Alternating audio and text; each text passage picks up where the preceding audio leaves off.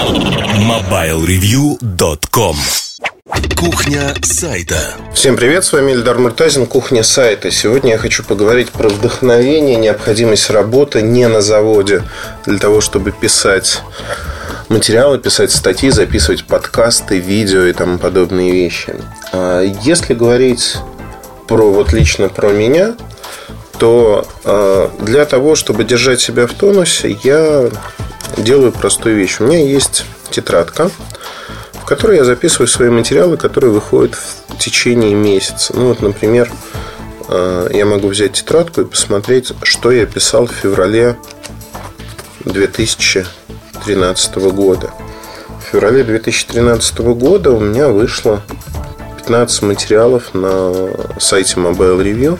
Это только те материалы, которые вышли, которые были опубликованы. А, никаких других материалов, скажем так. И а, ну вот в феврале 2014 года, например, это было 18 материалов.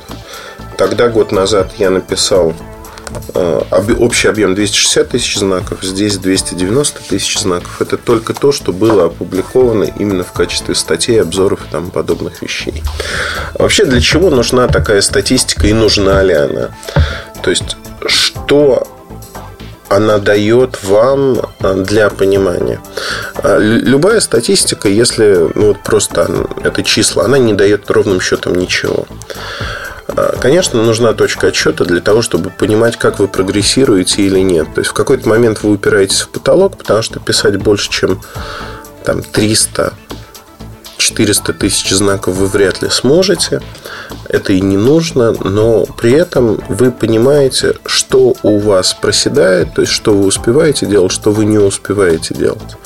Обычно у молодых авторов есть проблема с а, распределением своего времени с пониманием того, а что вы делаете и как вы делаете. Тут есть несколько стратегий.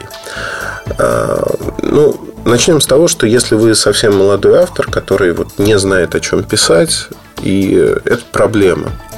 Это проблема в первую очередь в вас, потому что человек, который в чем-то разбирается, он осознает и понимает, что о чем писать. Одна тема тянет за собой другую тему, и а, написав одну статью, у вас рождаются мысли для того, чтобы написать еще несколько.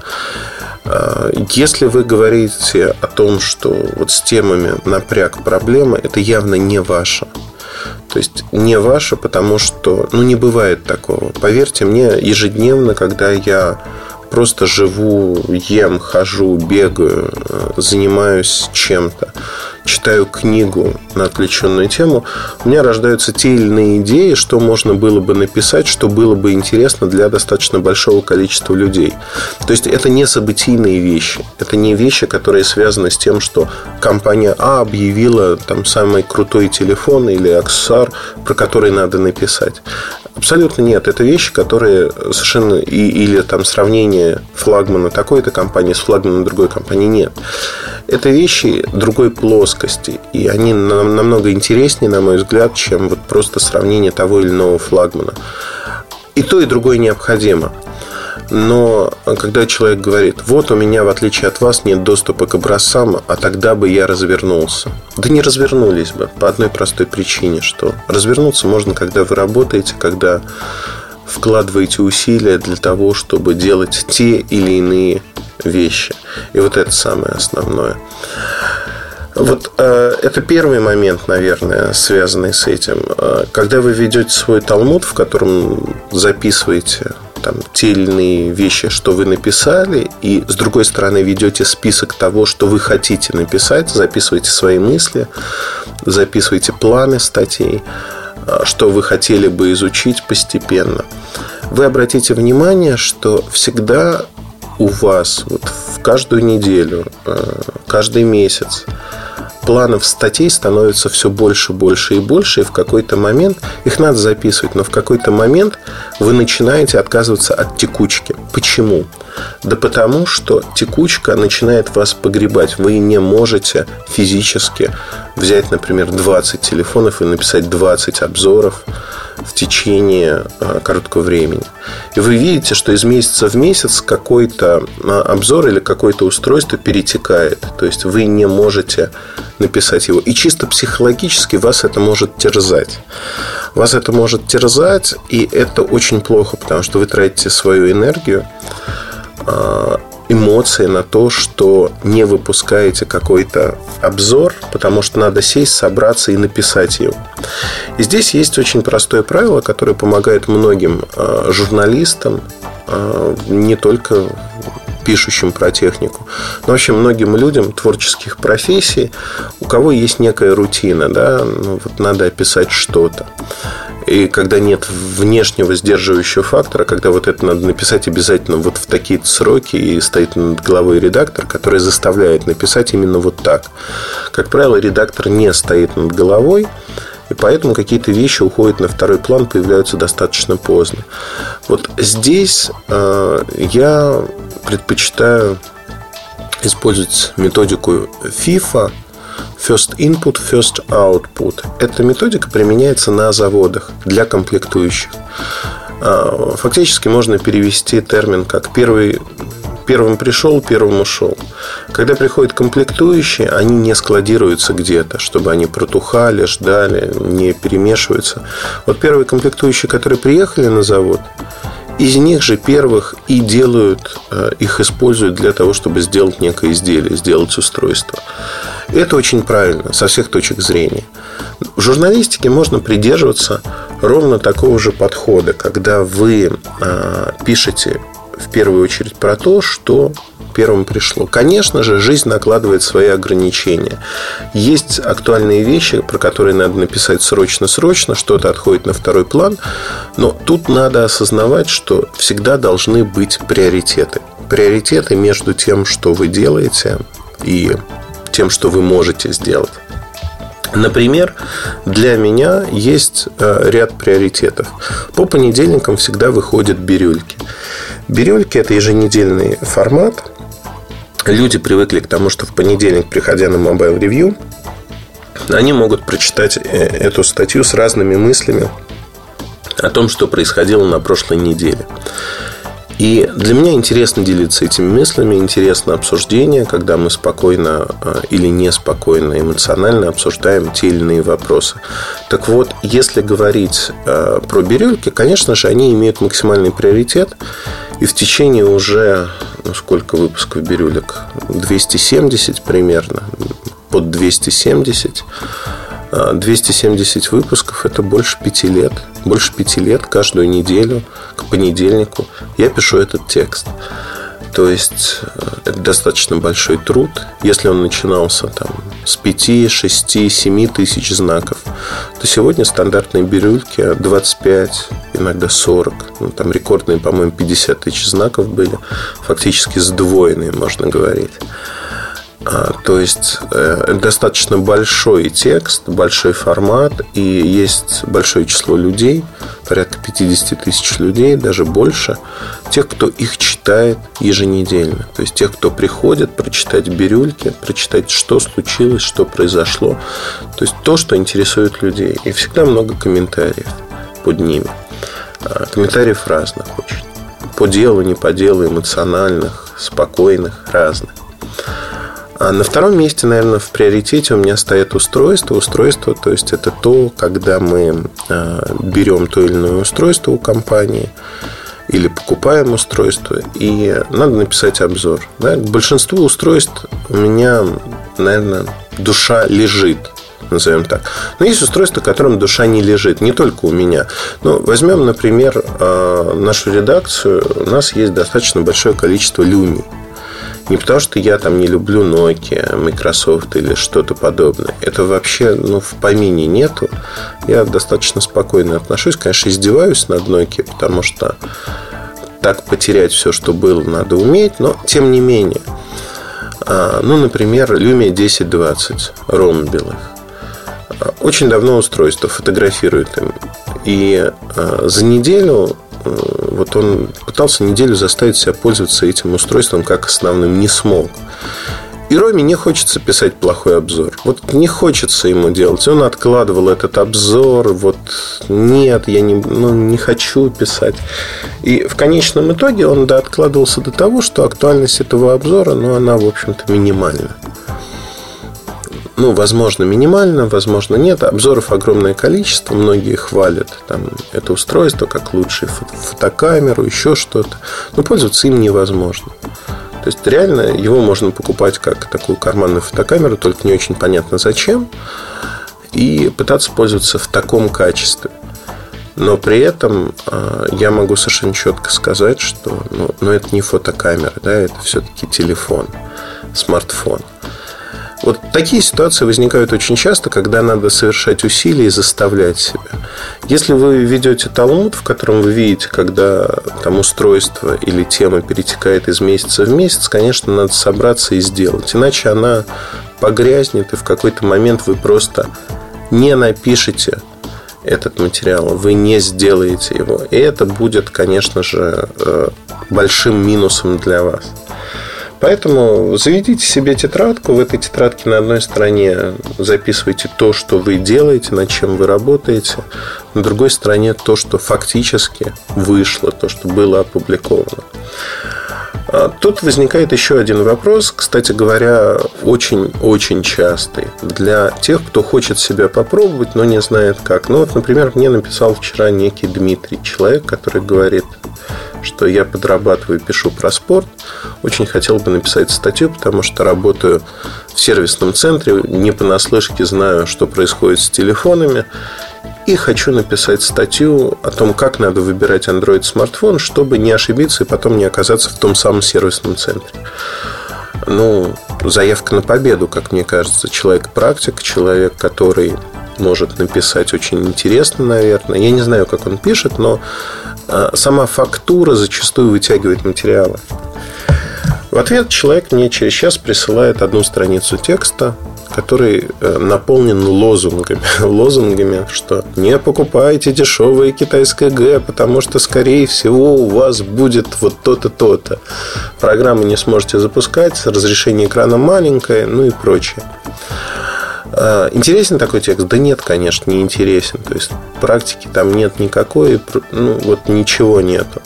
При этом я уверен, что а, в случае Дмитрия а, отказ опубликовать вот этот в кавычках текст, эту статью, он отрицательно скажется на том, что Дмитрий делает. То есть он подумает, ну вот я попробовал, я прислал там на Mobile Review, не получилось, зачем я буду присылать куда-то еще?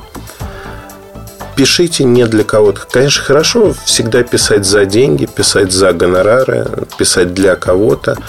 Но начните первое время. Вы еще не профессионал, вы не умеете писать. Начните писать в первую очередь для себя. Посмотрите, сколько времени вы тратите на это. Посмотрите, какие усилия вам приходится прикладывать. Просто оцените, сколько времени это занимает. И оцените вторую вещь, которая немаловажна. Насколько эмоционально вас это привлекает. Сидеть у компьютера, писать. Хорошо вам от этого или плохо? Потому что если вам от этого, конечно, не очень хорошо, то, наверное, не надо этого делать, не надо писать, потому что, ну, если вам не очень хорошо, зачем вы будете себя мучить, вымучивать? Э, меня всегда удивляют журналисты, которые говорят, ну вот я не мог заняться чем-то другим, поэтому я занялся вот этим, и вот теперь я мучаюсь.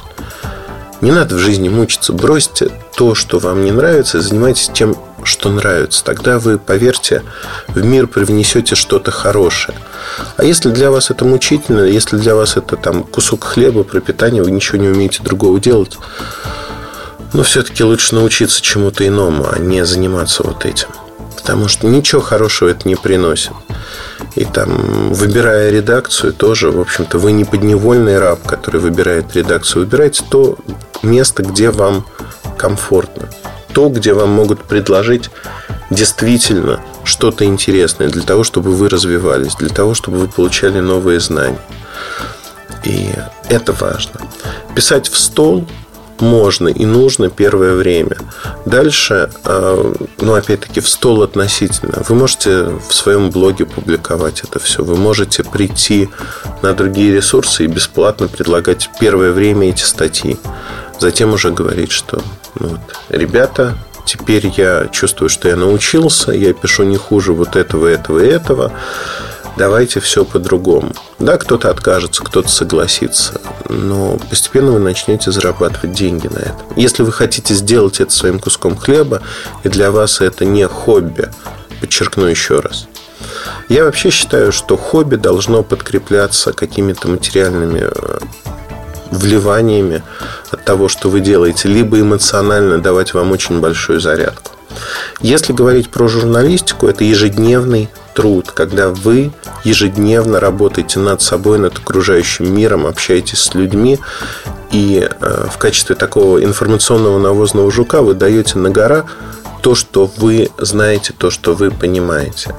Я примерно каждый день работаю над тем или иным материалом. Я каждый день читаю новости для того, чтобы быть в курсе происходящего, для того, чтобы понимать, а что происходит в мире, что я могу упустить, и собираю вот эту информацию по кирпичикам, то есть в своей области, безусловно. И я надеюсь, что люди в других областях, те, кого мы называем экспертами, они занимаются ровно тем же, чтобы я мог полагаться на их экспертизу, их взгляд, их оценку событий. С чем-то я могу соглашаться, с чем-то я могу не соглашаться. Но, тем не менее, я принимаю в рассмотрение те факты и возможности, а, которые они приводят. То есть их задача дать мне в том числе не только оценку события свою, но и информацию, факты, которые я уже могу трактовать как-то иначе.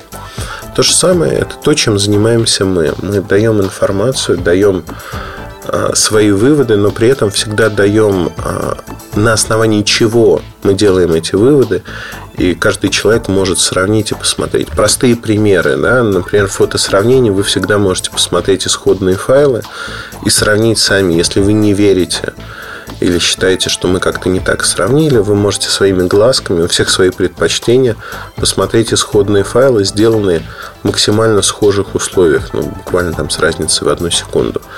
То есть у вас всегда есть возможность посмотреть, сравнить, понять, так хочется сказать, простить, кого, правда, непонятно. Но если мы говорим про журналистику, мы говорим исключительно про нее сегодня, а, надо быть готовым работать над собой. Надо быть готовым работать над собой постоянно.